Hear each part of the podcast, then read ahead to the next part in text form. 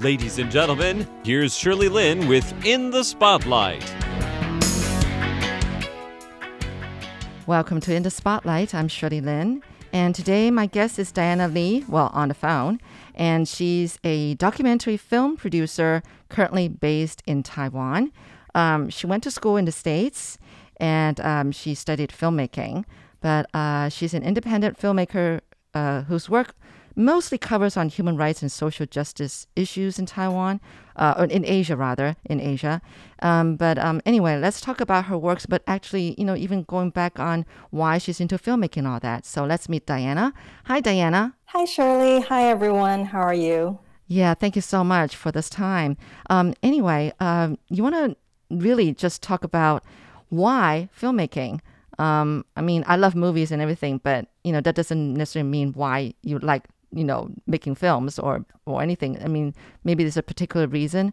Anyway, why filmmaking? Sure. Um, thank you again for having me on your show. Yeah. Um, so I, as you said, I study filmmaking. I actually, um, I think, like most um, high school graduates, I didn't really know what I wanted to do when I graduated from high school, and so, and I went to the, I went to school in the states, um, specifically in New York, and I think, you know, at that time there was just so much information that was coming out um, of New York and of, of just everywhere. And filmmaking was really becoming very um, accessible to young people. Mm. Um, and, you know, mass communications, and that kind of was, you know, publishing was on the rise. There were so many magazines coming out.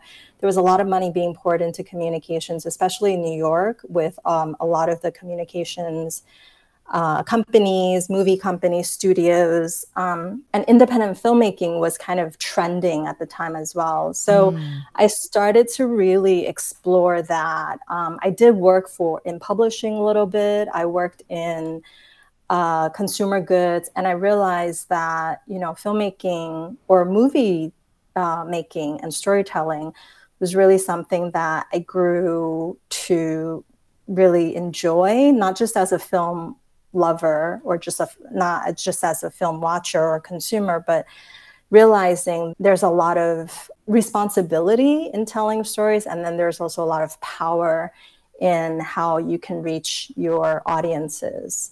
So that was kind of the beginning. And then of course as an asian american growing up in the us um, you know you're very aware of how invisible you are in in mm-hmm. in main yeah in mainstream media. And so that was also something that i really thought about you know in terms of like well what can i do to increase our visibility as asian americans as women as people of color um, in mainstream media? How can i see more of myself and our stories being told? And so i started to head into that direction. Mm. um, yeah. Yeah it's interesting how you mentioned about the responsibility in filmmaking. Can you expand on that? What do you mean by that? I think I might know what you mean.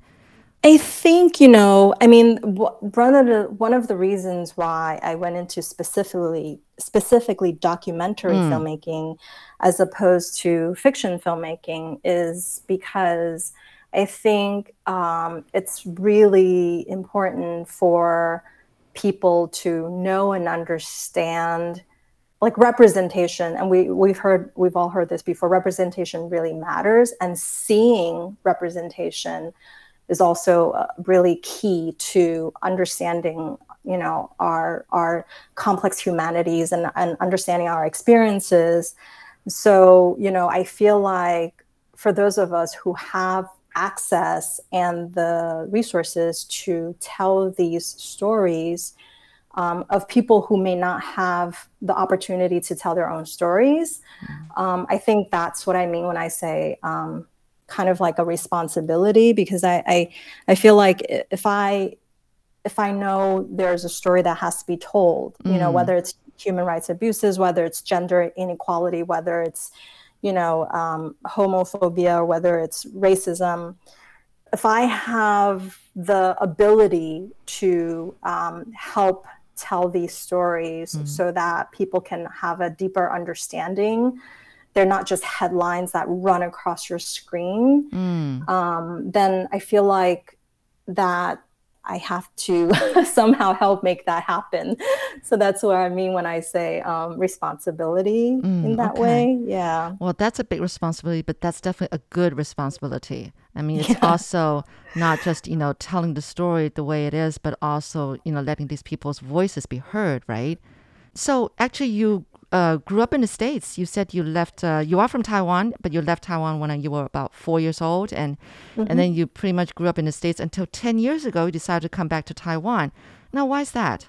Yeah, so because I've never lived or worked in Taiwan, um, I've always had this kind of uh, very limited and kind of disjointed understanding of Taiwan mm. as a, mm. as a whether it's as a country, as a place, or as as you know my my quote unquote motherland. Mm. And um, and it was about uh, 15 years ago. Um, my dad was diagnosed with uh, late stage cancer, mm. and he has always lived in Taiwan. So, um, as kids, we always visited him for mm. summer holidays. Mm-hmm. But, you know, again, I just always saw Taiwan as a place that was just kind of I'm passing through or mm-hmm. I just visited, you know, for a holiday. So um, it wasn't until my dad was battling cancer that I started to spend more time here to not just be with my dad, but also to really understand the place that he had called home for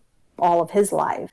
Um, and ultimately, he passed away. And when he passed away, mm-hmm. I felt, I guess, a huge draw to stay here, to stay on, because mm. um, I saw through um, spending time with him and through taking care of him, I saw some, I saw different sides of Taiwan that I probably never saw before, and I started to get a sense of multifaceted um, dimension of Taiwan, and I was really curious about you know, just what it's like to live here, what would it be like to work here, and what are some of the stories that are here that hasn't been told.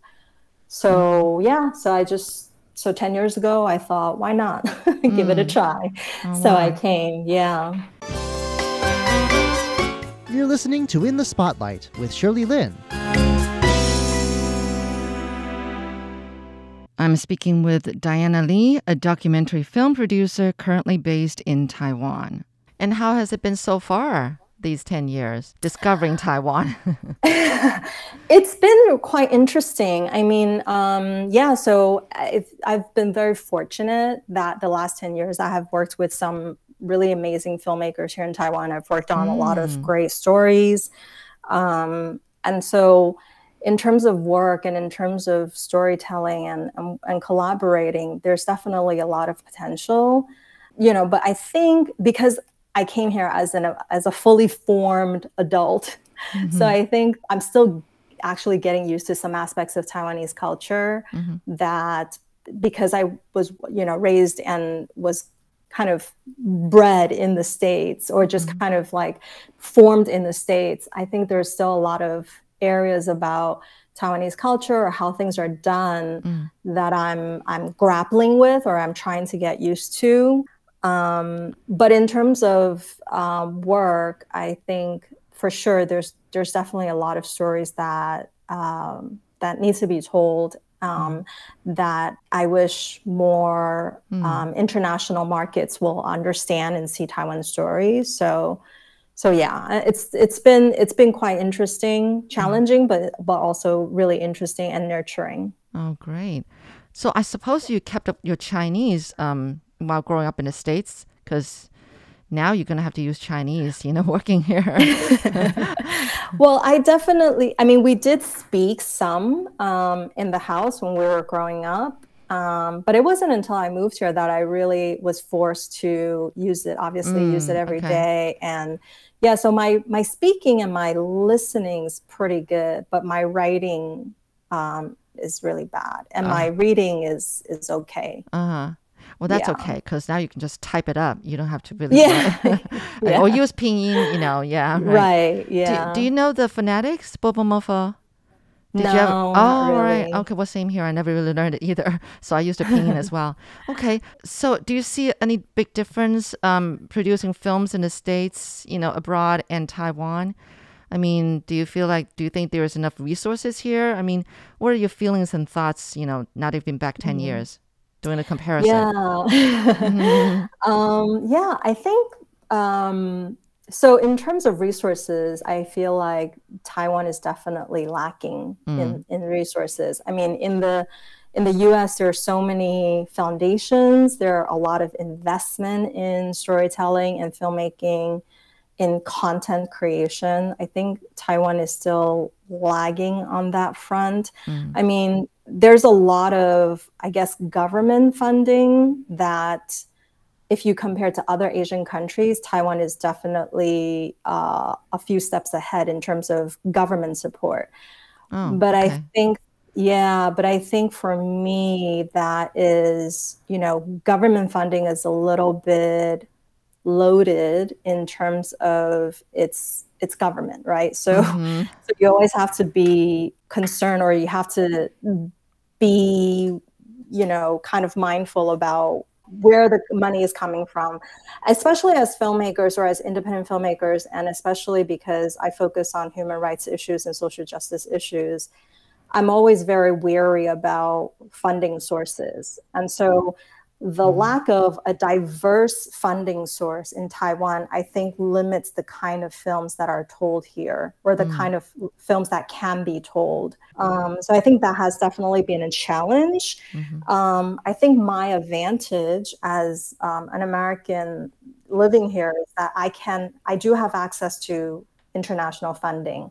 Oh, okay. So yeah, so that's been helpful, or mm-hmm. that has you know been my my contribution or my advantage. But I think in terms of working with Taiwanese filmmakers, I've been very fortunate that um, I've worked with some incredible storytellers. They're very specific, is not maybe specific is not the right word. They're very good. they're very um, they're very careful and they're very um, precise mm. about about um, protecting the story they want to tell, mm. and they're very uh, focused um, when it comes to ensuring that their integrity and their artistic vision is is protected.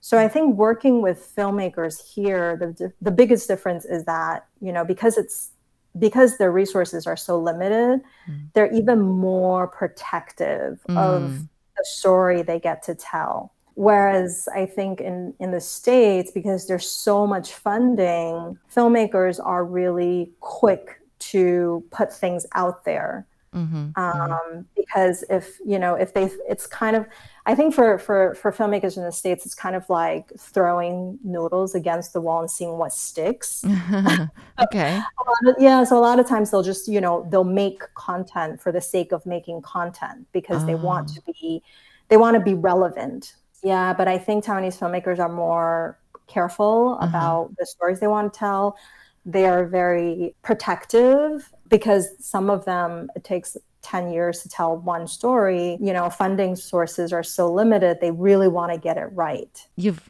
actually you know made quite a few impressive films. Like you want to talk about the catch? Because it won the grand prize and also the best documentary and best cinematography at the 2021 taipei film festival. That was just last year for me i think the catch it's it is about at its core it's about survival okay. at its core. You know, mm. it's about survival. And the subject of the story is a couple who lives in uh, Taidong and mm. has to go and make a living catching eel fries, which is kind of like, you know, baby eels. Yeah. In the winter months. And they have to do it with a very old fashioned way by just dragging their net in the ocean mm-hmm. or where the ocean and the river meets. And so the current, they have to deal with inclement weather, they have to deal with local gangs, they have to deal with mm. competition in the industry or in the business. And they also have to deal with the ocean, the waves, the tides, you know, potential hazardous uh, working environments. So, at the core of the story, it's really about survival.